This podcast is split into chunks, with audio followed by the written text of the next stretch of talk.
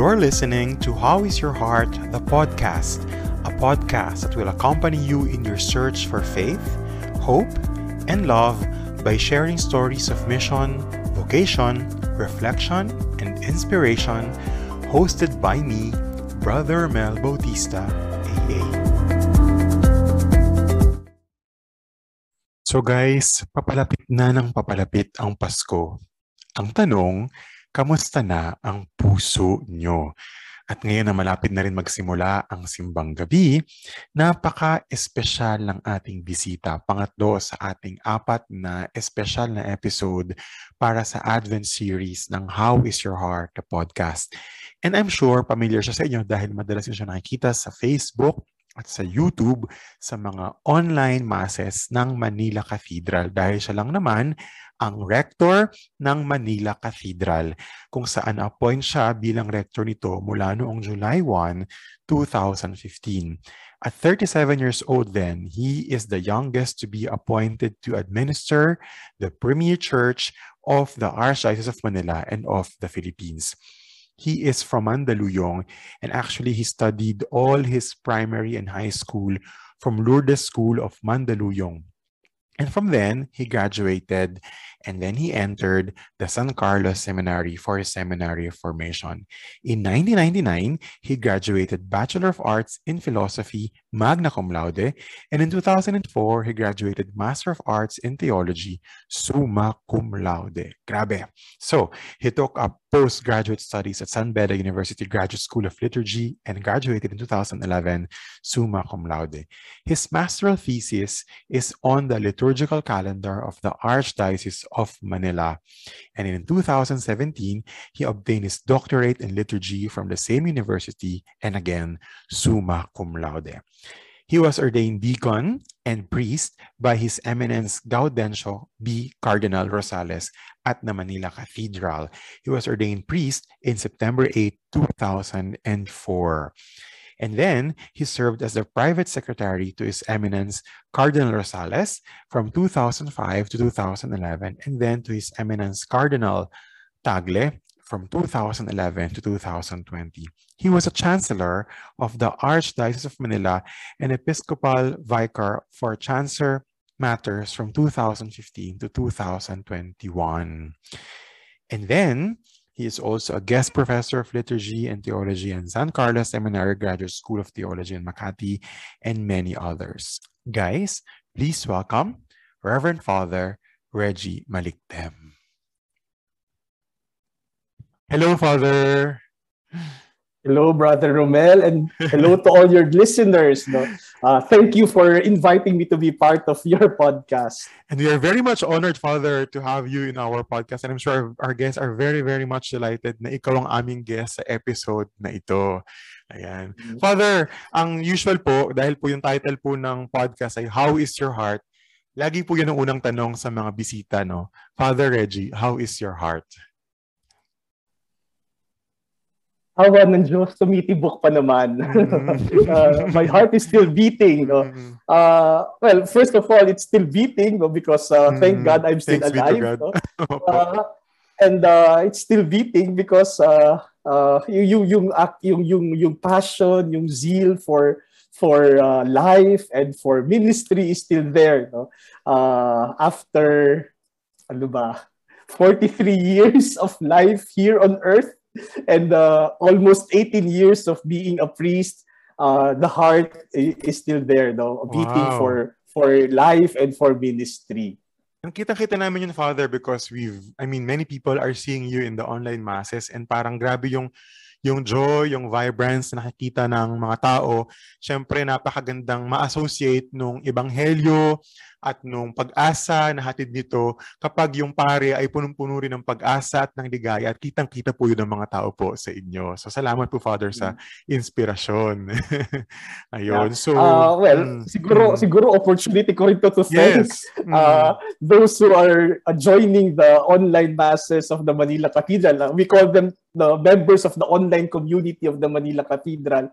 And uh, ano yun, uh, para sa amin isang malaking gift yung uh, uh, we never thought na ganito magiging kalaki yung reach ng uh, ng uh, online masses no? Uh, palagi namin sinasabi na it, yung, yung online masses ng Manila Cathedral ay parang uh, we just tried it at the beginning na parang sige lang subukan natin.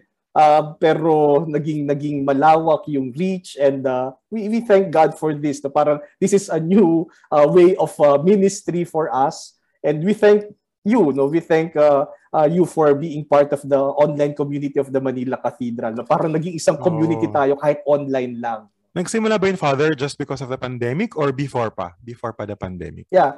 Uh, nagsimula lang to nung pandemic. Mm-hmm. No? Kasi uh, dati, no, dati naman, um, nung uh, before the pandemic, may mga nagsasabi na sa akin, even yung vice rector, si Father Kali, Mm. Uh, sasabihin sa akin, ano kaya kung mag-live stream tayo ng mass katulad nung sa Quiapo? No? Mm. At palaging hindi ko pinapansin no uh, at alam naman nila na pag hindi ako sumagot ayoko no uh, so ay, parang ayoko talaga nung nung live stream no uh, parang uh, parang uh, hindi hindi pa ako comfortable sabi ko hindi ko kaya yata humarap sa camera uh, uh, siguro camera shy talaga ako no? at uh, Uh, but but nung nag uh, nag-declare ng lockdown at uh, sabi ni Bishop Pabilio who was our administrator at at that time sabi niya mm. uh, yung mga may capability na mag-live stream ng masses para makapag-offer tayo ng masses sa uh, mga tao uh, please do so no please try so uh, with very crude uh, gadgets no cellphone internet wifi no sabi ni Father Carrie subukan natin sabi ko okay sige subukan natin no? Uh, kaya doon lang kami nagsimula talaga mm-hmm. no hindi kami hindi kami prepared no? hindi kami prepared kung ano lang yung meron kami before the lockdown yun lang talagang ginamit namin and uh, uh, sabi ko nga sa kanila noon akala ko one month two months lang yung live stream mm-hmm. sabi ko uh, palagi kong sinasabi sa doon sa team no um, I'm excited na, na dumating yung araw na pwede kong sabihin na this is the last live streaming of the mass. Kasi uh, parang hindi talaga ako comfortable at the beginning na nagla-live stream nung, nung misa. Mm-hmm. But, uh, but because of yung feedback ng mga tao, yung messages na tanggap namin, then parang uh, uh, sabi ko nga, this is uh, the, parang the live streaming of the masses is here to stay. Eh. So, That's true. And yung sa inyo po, hindi lang po siya kasi for some dioceses, they are streaming also their masses and mas ang na-reach talaga yung mga parokyang sakop ng diocese na yun. Pero maybe because it's the Manila Cathedral, um, I'm sure hindi lang sa Diocese of Archdiocese of Manila ang, ang naaabot ng mga misa ninyo. And I'm sure hindi lang sa Pilipinas. I'm sure may mga tao from all around the world, even dito po sa France, na nanonood ng, ng mga live stream yeah. masses po ninyo, Father. So, yeah. lang lawak, very surprising. Oh. very surprising. You know, isa sa mga talagang, isa sa mga talagang nagulat ako, Uh, yung secretary ng nuncio dito, uh, mm. si Monsignor, uh, Monsignor Julian Cabore, is from Burkina Faso. Okay. And one time, sabi niya, nag, nag, uh, nag-meet kami, sabi niya, you know, you have uh, uh, mass goers in Burkina Faso. They know you. Sabi niya, they know Father Reggie and Father Kali. Sabi niya, talagang nashock ako na, ha, hanggang Burkina Faso. Burkina Faso. so, parang, parang hindi ko nga ma-imagine kung ano yung Burkina Faso. But, but uh, oh. uh, yeah, yeah, sabi ko that, that is the power of social media talaga na if we just make use of it, talagang we could, we could, we could evangelize, we could uh, proclaim the gospel uh, through this uh, this gift, the, the gift of the social media. Tama. Ayan. At dahil dyan, Father, kagaya ng sinabi niyo, parang humaba na nga yung, yung longevity ng uh, mga online masses. At ngayon, Father, Pasko na naman. And I think pangalawang Pasko na ito, no, na kumbaga nasa oh, pandemya pa rin tayo. Yeah, yeah. Pag-usapan po natin, Father, ang Pasko. Not necessarily mm. Pasko ngayong pandemya, pero in general, kasi for sure, mm. our listeners are curious kasi on a normal basis, meron silang idea kung ano ba ang Pasko when you are with your family or when you're um, have your own family, meron kang asawa at mga anak, ganyan. Um, pero maybe they can't imagine or they are curious to know, paano ba ang Pasko ng isang pare? Personally po sa inyo, paano ba ang Pasko ng isang pare? I-share natin sa mga tao, paano ba nagdidiwang ng Pasko ang isang pare? Uh, paano ba ang Pasko ng isang pare? No? Uh, uh, ang unang pumasok sa isip ko ay puyat. puyat, no? Especially here in the Philippines, no? because of the simbang gabi, no? Uh, sa aming mga pare, palagi namin sinasabi na uh, yung, yung Christmas season is more difficult for us than Holy Week. Okay, okay. Mas mahirap kasi may simbang gabi at yung simbang gabi nakakapuyat. Mm-hmm. So for for nine days, you have to wake up very early in the morning. Uh, at, at hindi lang naman yun yung activity mo for the day. No? Maraming ibang activities. You have to attend to Christmas parties of different groups. Oh. Ganyan. So talagang talagang nakakapagod. At so, yung iba po, uh, yung iba, like for example, yung iba pag magsisimang gabi sila ng 4 a.m. or 5 a.m., ang goal mm. nila ay umattend at makinig. At para po sa inyo, mm-hmm. hindi lang ganun. Magpe-prepare kayo ng homily nyo, yeah, yeah, etc. Magsa-celebrate kayo ng misa. Yeah. hindi lang hindi lang kami, uh, uh, at least personally, no? kunyari, ang, ang simbang gabi is 4 o'clock hindi naman ako gigising ng ng 3:30 or 3:45 That's no? right, Kasi, that's right. Uh, kailangan ka mag-prepare. So talagang mm. talagang ano and, and may simbang gabi in the early morning, meron din simbang gabi late in the evening. Late in so, the evening. Uh, so uh, mahir talagang mabigat. And kaya yung Christmas day is is really parang a relief, no? Parang pag uh, yung tapos na, no? And uh, all we want to do is to sleep, no? to sleep. No? kaya para sa mga pare, Christmas day is really December 26 So, that's the time na we can we can go home to our family, celebrate mm. with our family, so sa mga parents namin, siblings namin.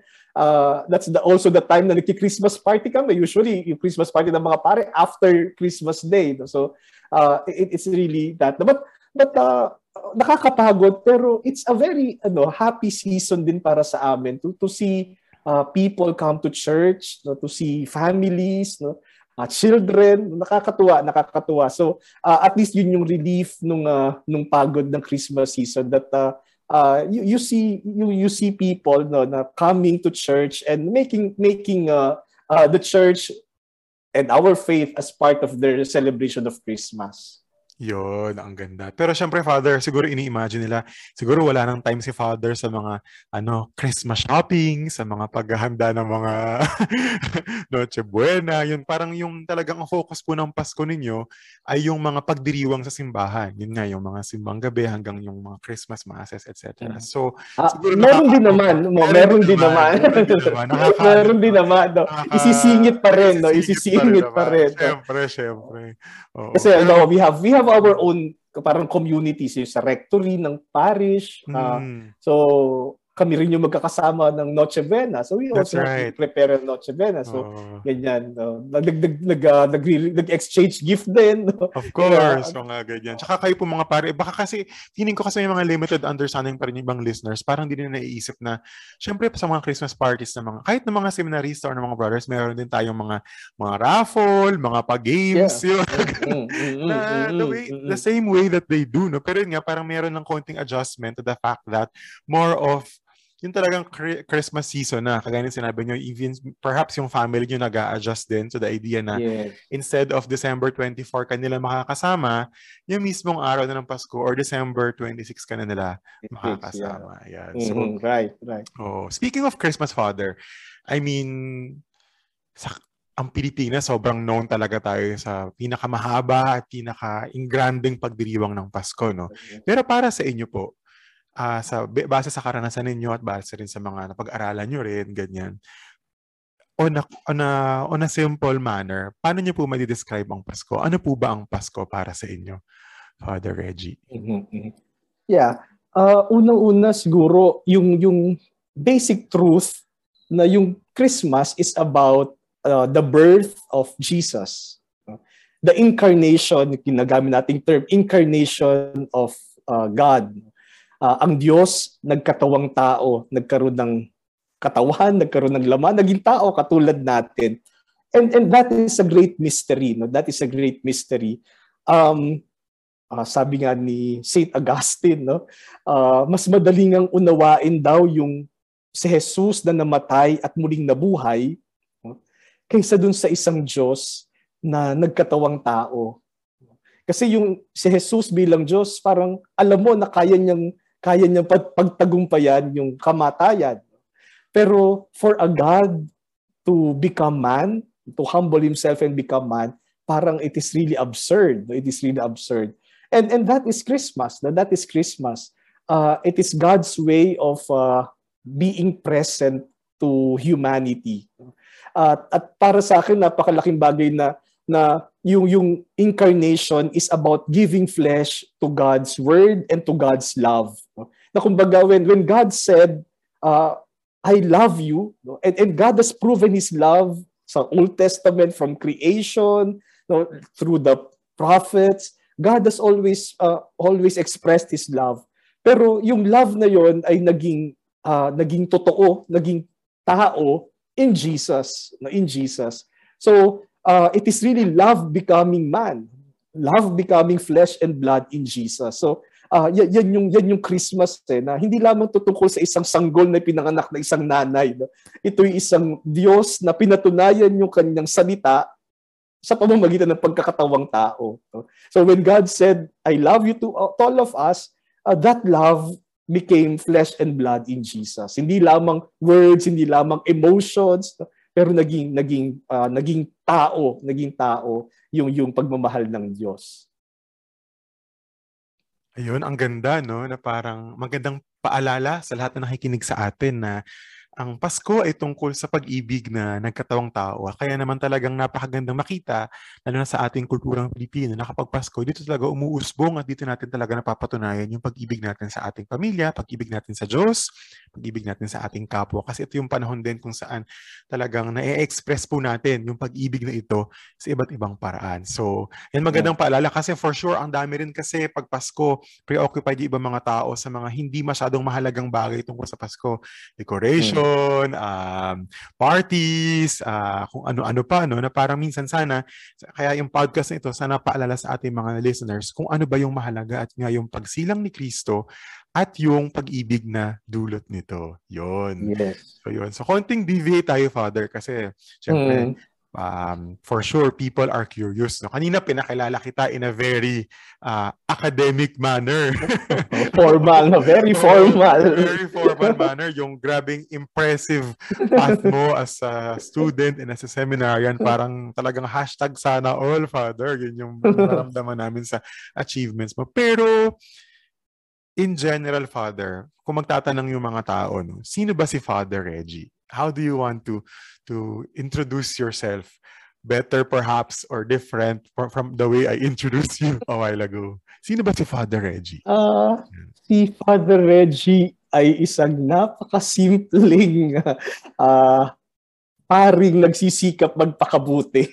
No?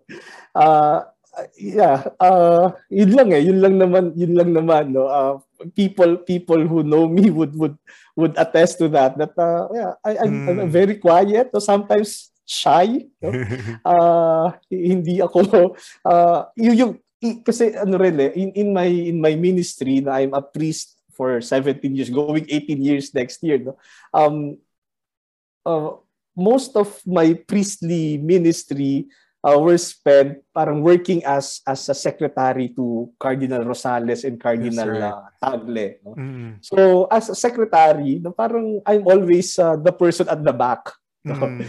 I'm uh, hindi hindi ako yung nakikita. Yung yung mga boss ko ang nasa harapan, no? sila yung yes. ano, pero ako parang nasa nasa likod, uh, ako yung nagpe-prepare, ako yung nag ano. So I, I'm not used to albawa yung mga occasions na about myself, birthday, anniversary. Hindi ako sanay sa mga ganun. So uh, simple lang, no? Masaya na ako na na nagagawa ko ng mabuti yung mga mga tasks, responsibilities na pinagkakatiwala sa akin.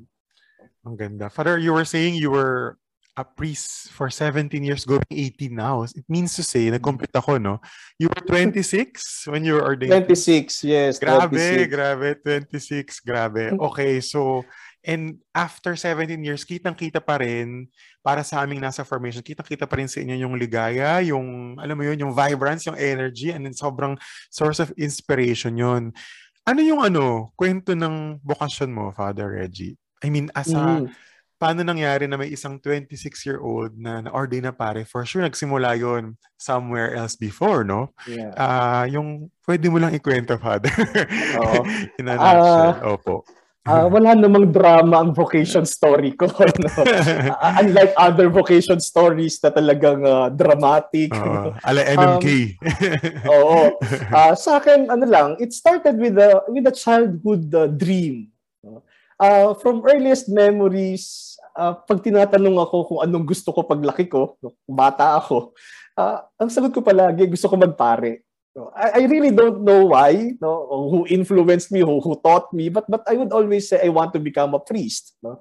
Um, ang, ang isang uh, hinala ko, no, isang hinala ko, kasi yung family ko, uh, which, which, which means uh, yung immediate family and even extended family, lolo, lola, mga titos and titas, uh, uh, they, they are all very active in our parish church.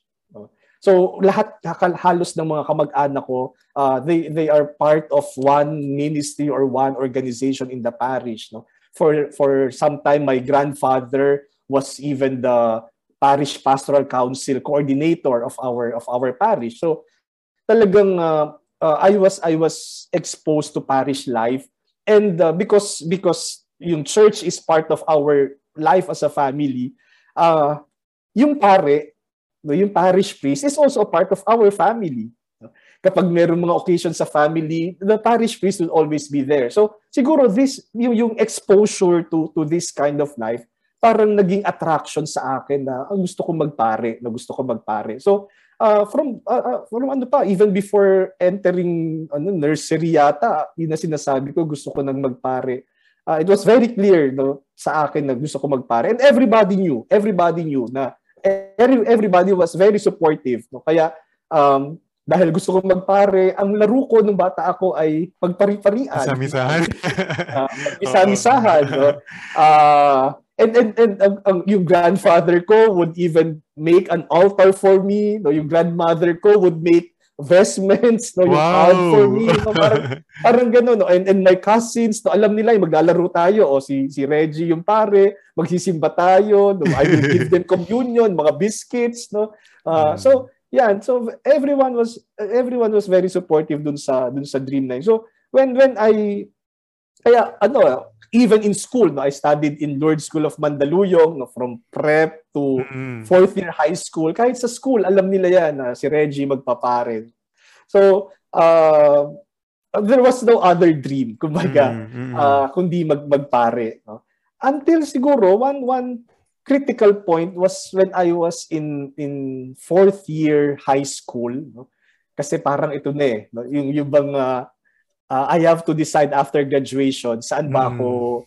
saan ba ako tutut pupunta talaga ba magpapari ako no kung ba talaga ba magpapari ako so uh, I I I made uh, parang nagpag-negotiate ako kay God sabi ko um uh, kasi panahon na noon ng application sa sa mga universities kaya sabi ko, oh, sige, mag-a-apply ako sa dalawang universities lang. Dalawang universities lang.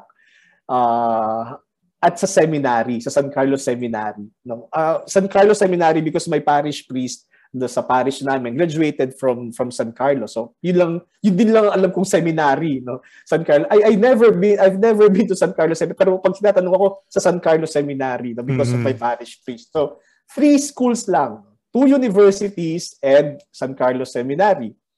Uh, so nag-exam uh, dumating yung result ng unang university at hindi ako pumasa. Okay. uh, no, uh, may, may, may, may, may bargain pala kay God is this. Uh-oh. No? I will apply sa three semina- sa three schools, no? two universities and one seminary.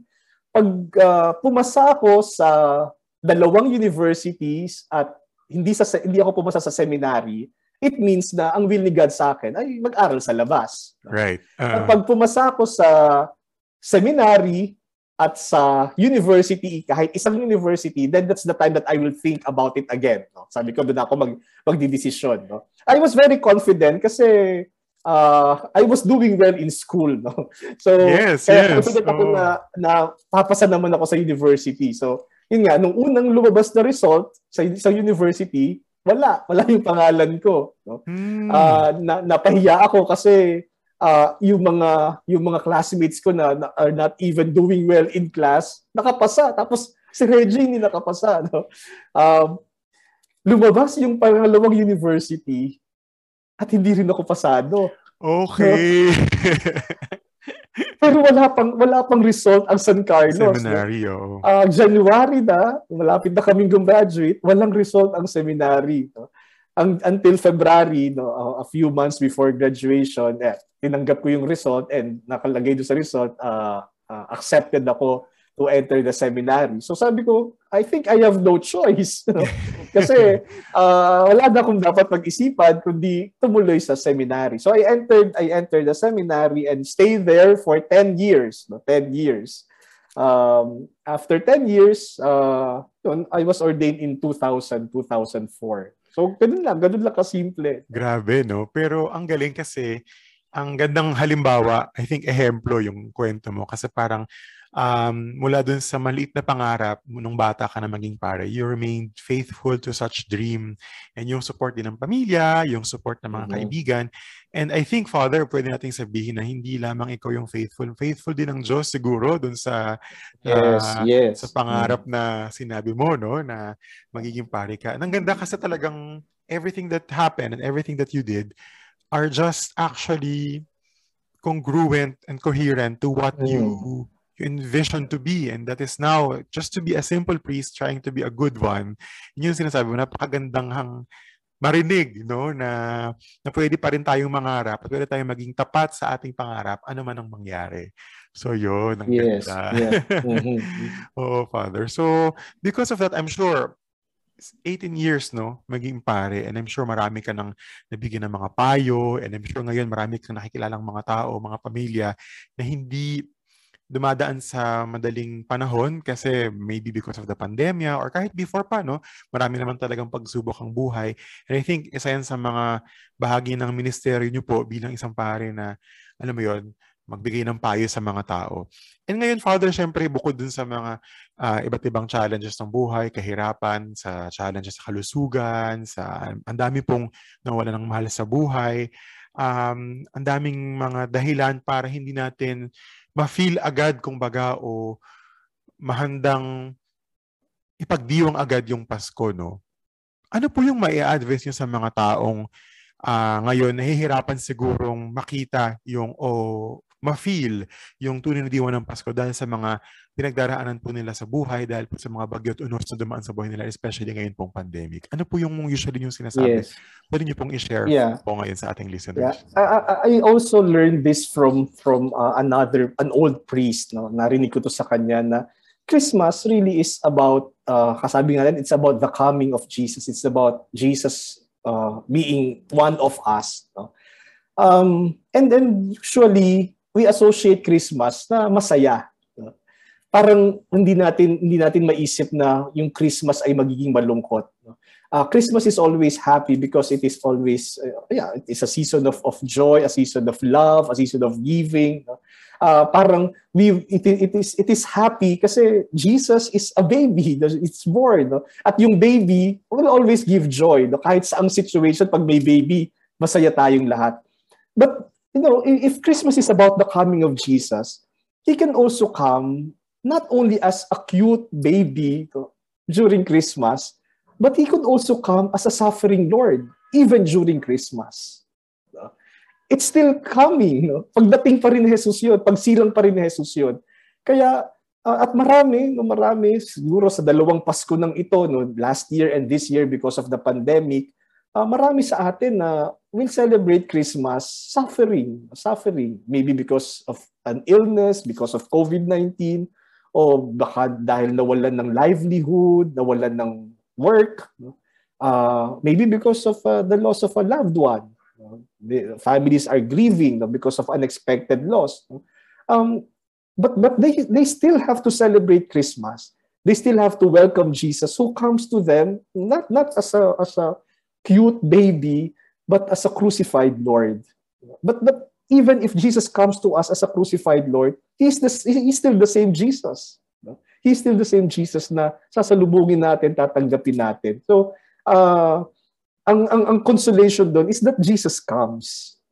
At whatever moment of our life, no, masaya ka man, malungkot ka man, no, uh, uh, tumatawa ka, umiiyak ka, Jesus comes. No, Jesus comes.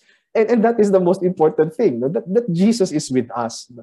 Uh, he is Emmanuel no? in mm. whatever moment of our us. life. No? Mm. God is with us in whatever moment of our life. So I, I think uh, kung hindi man kung mahirap maging mahirap man yung Pasko para sa ilan o sa marami siguro uh, the only assurance is uh, God is with us. Mm. Emmanuel, he, is, he will always be an Emmanuel to us. Ganda na bigla ko naisip sabihin, hindi ko alam why it came to me now, na parang while you were sharing, Father, na parang kung pagninilayan po natin talaga yung Belen, no, yung nativity scene, mm-hmm. kung tatanggalin mo dun si Jesus, tatanggalin mo dun si Joseph and Mary, pangit ang Belen. I mean, kasi isa lang siyang sabsaban, isa lang siyang mm-hmm. maduming sabsaban kung saan talagang naninirahan yung mga yung mga hayop po na pinapasulpo doon ano.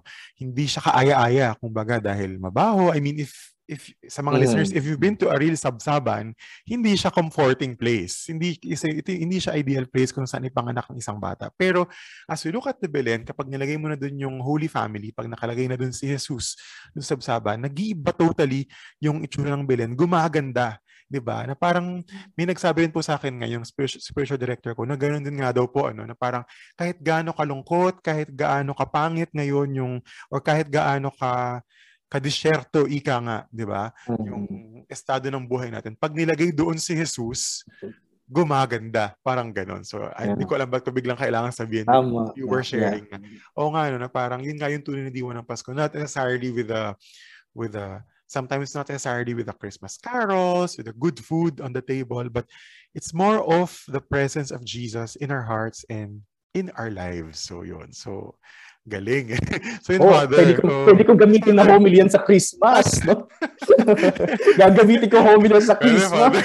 pwede, pwede. Oh, pwedeng mahiram, no? Pwedeng mahiram. naman po, naman, pwede rin po yun sa akin. lang po, it's really, pag, yeah. Yun nga, pag true, tinanggal mo true. yung ila, pag tinanggal mo yung mga dekorasyon ng ng Belen, at the end of the day, di ba? Pero pag nandun na si Jesus, kahit gaano pa kapang, kapangit yung sabsaban, pag nandun na si Jesus, sobrang ganda na. Parang ganun. Mm. Yun, grabe.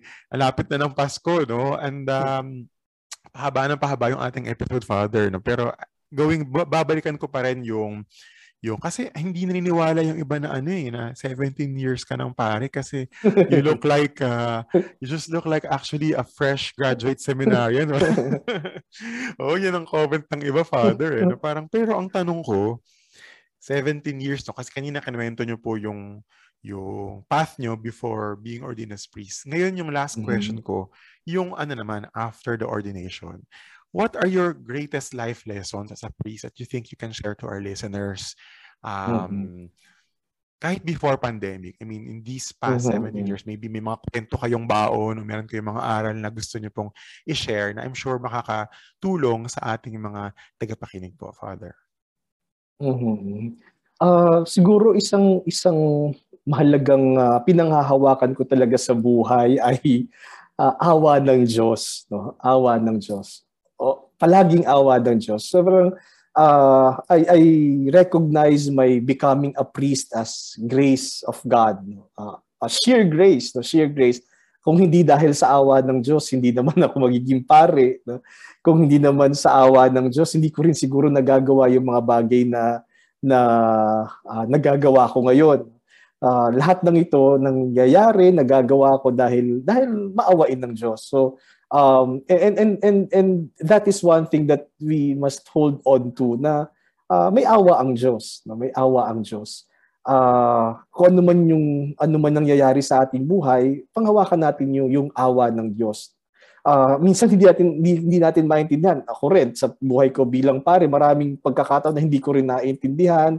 Uh, hindi ko hindi ko alam kung saang path, no? Parang parang uh, uh, ang ang ang plano ko sa buhay ko itong path na to eh. Pero minsan dadaling ka ng Diyos eh, sa ibang mga paths na na hindi mo alam, hindi ka sanay, hindi ka comfortable, no, na na uh, otherwise iiwasan mo no ng mga ng mga landas. Pero uh, in the end, you will still trust in in God, no? Para sasabihin mo, oh, bahala na, may awa ang Diyos, no? Kung dito niya ako dinadala, then uh, then uh, his grace will always be enough, no? Kaya uh, ito yung ito siguro yung mahalagang mahalagang uh, para sa akin na Now, let us always trust in in in the mercy of God, in the love of God for us kasi uh, yung, yung pagmamahal ng Diyos uh, constant palagi no palaging palaging uh, palagi tayong minamahal ng Diyos no? may mga pagkakataon lang na hindi natin naintindihan yung pagmamahal niya, pero may pagmamahal pa rin, nandun pa rin yung pagmamahal. We just have to we just have to trust that the love for the love of God for us. No? May awa ang Diyos, no? May awa ang Diyos. May awa ang Diyos. Minsan kasi parang lagi natin narinig natin sa mga magulang natin. Pero minsan siguro mm-hmm. dahil um, lagi natin narinig, minsan hindi natin talaga sinasabuhay, hindi natin talaga na-absorb agad-agad. Pero minsan kaya mm. magandang ipaalala yung yung yung katotohanan na yan, ano, na may awa ang Diyos. Kasi minsan, masyado tayong nangangamba, masyado nating pasan-pasan ng husto yung bigat ng mundo na nakakalimutan natin na, hey guys, may Diyos at may awa ang Diyos. So, ang mm-hmm. gandang paalala yan from Father oh. Reggie. Na, naalala oh, ko yung matatanda, oh, no? yung matatanda. Usually, sa tradisyon nating mm. Pilipino, yung pagmamano, di ba? Pagmamano mm. sa matatanda. Uh, kasabi, ang, ang sinasabi nila na dati, pag nagmano tayo ay kaawaan, kaawaan ka, ka ng Diyos. Oo. Maganda yun. No? Maganda, pag mm. magsabi mo nga, magandang paalala na na you, we wish each other that na kaawaan ka ng Diyos, na mag, manalig ka sa awa ng Diyos. Tsaka kahit yung parent, nanay ko po, tsaka yung lola ko, ganun din. Kapag halimbawa, merong mangyayaring plano, for example, next year, halimbawa, for example, tatanong mo, oh no, papagawa nyo na ba yung bahay next year? Ganun. Tapos hmm. sabihin lagi, ah, may awa ang Diyos mapapagawa oh, next year. Parang yeah. laging hmm. ganun na, parang nagiging expression siya na parang kahit anong mga desisyon at plano natin sa buhay, lagi nating I mean sa mga parents natin yun, at saka sa lolo tola. Sana sa mga younger generation, mapagpatuloy natin yung ganong hindi lamang expression by word, by also expression by lifestyle na everything that we do, we always um, envision things, we always plan things with the fact that and with the faith that may awa ang Diyos. Yun yung hashtag ngayon, may awa ang Diyos. o kasi ang haba ng pandemya, I mean ngayon, mm. things are I mean, sabi nga nung recent episode ko yung Father Doctor yung guest ko na parang tungkol sa pandemic yung topic namin. Sabi niya na parang um, uh, there's progress. I mean, there's still COVID, but there's there, there's progress. There's hope, sabi niya gano'n, na parang, I mean, with the things that are happening. No? Pero parang yon maganda nating ipaalala sa mga tao na, yun nga, may awa ang Diyos. And I think, napakagandang paalala yan sa ating lahat ngayong panahon ng Adbyento at panahon ng Kapaskuhan. Yun, Father. I'm sure ang dami pa natin pwedeng pagkwentuhan pero we are we are uh, pa, payaman ng payaman yung ating pag-uusap at we are pressed for time. Father, mm-hmm. meron ka bang final word for our guests. Usually, we begin by asking the guest, how is your heart? And then at the end of the day, at the end of the episode, magsasabi yung guest ng either favorite quote niya or Bible verse or movie line or song lyrics na mm-hmm. pwede niyo pong impart sa ating listeners to end our episode. Or baka may, bago po yun, Father, baka meron ba kayong gustong I don't know, i-promote or, or, or ano man, di ba, tungkol sa mga pro- proyekto po ng Manila Cathedral or ano man. Pwede niyo rin pong i-promote sa ating listeners, Father. Y- sa iyo yeah. po ang word. Yes, Father. Siguro una, I want to thank you, Brother Romel, for uh, inviting me to be part of your podcast. Na thank you to all the listeners for this opportunity na makapag-share sa inyo, uh, especially as we prepare for for this great uh, feast of our faith, no, the birth of our Lord. And uh, thank you also for uh, for being part of uh, the online community of the Manila Cathedral. We thank God for using all of us no, to be instruments of uh, His love, His mercy, no, in proclaiming His word, uh, His word uh, hindi lamang sa mga nandito sa Pilipinas but uh, uh, sa lahat ng na, na, naaabot ng ng online masses ng Manila Cathedral. No, we are we are already preparing for uh, yeah, mga celebrations for Christmas and uh, Simbang Gabi, no. Uh, uh, we hope that uh, all these will will help us na uh, mapalalim yung yung ibig sabihin talaga ng ng Christmas. Yung, yung bang uh, let us let us uh, read yung tinatawag natin signs of the times. No? Let us read what is happening uh, around us no? from the perspective of uh, the birth of Jesus, the coming of Jesus. No? And uh, uh, yung yung to end no to close then uh, siguro babalikan ko lang yung sinabi ko kanina na uh, panghawakan lang natin lagi yung awa ng Diyos. At hindi tayo bibiguin, hindi tayo bibiguin ng awa ng Diyos. Yun, sobrang ganda nun. Maraming maraming salamat, Father Reggie. And I think this episode po will come out on the weekend before Simbang Gabi. So, sa mga nakikinig po mm-hmm. sa atin ngayon, uh, magandang ihanda nyo na ang sarili nyo sa simbang gabi. Ito man ay pwede na rin pong, may mga iba na rin pong pwede magsimba na sa mismong church, Father, no? Sa Philippines, open yes, na rin naman oh, po. Open yes, na rin. open. Ah, buti naman na oh, opo, medyo maluwag na. ang ano, maluwag ang, may, ang restriction. So, pero mayroon pa rin pong streaming. Parang ganon. Yes, so oh, tuloy pa rin so, yung streaming. So yun guys, so I'm sure nagpe-prepare na kayo, excited na kayo sa mga hindi nakapagsimbang gabi last year kasi mas strict last year. Maybe it's your chance now na ibalik yung iba kasi pag simbang gabi meron siyang hatid na nakilig eh, no? Meron siyang hatid na, alam mo yon energy, meron siyang hatid na saya, tsaka siya, yung parang, yung idea na meron kang hinihintay na maganda at alam mo na yun, hinihintay mo ay talagang darating. Darating. At yun si Jesus. No? Maraming maraming salamat. So, um, I I thank you, Father Reggie, for being with us in our episode now. I'm sure you're very busy, but you were able to dedicate your time with our listeners to share pieces of your uh, joy and inspiration and energy and hope to our listeners. Maraming maraming salamat. And uh, we are asking also our listeners to continue to pray for Father Reggie, for his ministry, for his activities, for his mission as uh, as director of the of the Manila Cathedral. More power to you, Father Reggie. And thank uh, you, thank you, thank you. Sa mga nakikinig po, huwag niyo pong kalimutan if you're looking for, especially of our, for our, marami rin po tayong listeners uh, na, na mula sa iba't ibang bansa at uh, if you're looking, and I'm sure many of our listeners kasi ng mga Filipino father, especially sa mga bansa na walang English Mass or Filipino Mass, ang hinahanap talaga nilang online Mass ay syempre yung Filipino Mass. Ano? So, and I'm sure marami sa kanila pinapanood ngayong Manila Cathedral Mass. So guys, malapit na, simula na ang inyong uh, simbang gabi experience. Syempre, mas maganda kung mismong sa simbahan, kung wala man pagkakataon or, or kumbaga limited pa kayo because of health or protocol reasons, merong streaming ang Manila Cathedral. Papa mapapanood natin yan sa Facebook at sa yes, YouTube. YouTube. Nasa, nasa YouTube yeah, din po. Nasa so YouTube yun. Din. So thank you again, Father Reggie. And guys, if you like this episode, kindly like the follow button. And also you may, you may want to share this on Facebook by tagging How is Your Heart? And if you will share this on Instagram, please also tag me para makita ko po ang inyo po mga reaksyon, mga tanong o mga pagbabahagi sa at Romel underscore Bautista. You can also write us if you have questions, concerns, or prayer intentions at howisyourheartpodcast at gmail.com. And same thing if you're a brand or an association, an advocate group, or a religious group. And if you wish to partner with us, if you, if you wish to share your thoughts with us, feel free to write us to at howisyourheartpodcast at gmail.com. Thank you everyone for listening and do not forget to always love yourself, love others, and love God. Maligayang pagsisimula ng simbang gabi. Maligayang pagdiriwang ng Advento at soon ng Kapaskuhan. See you in our next episode. God bless you and God bless your heart.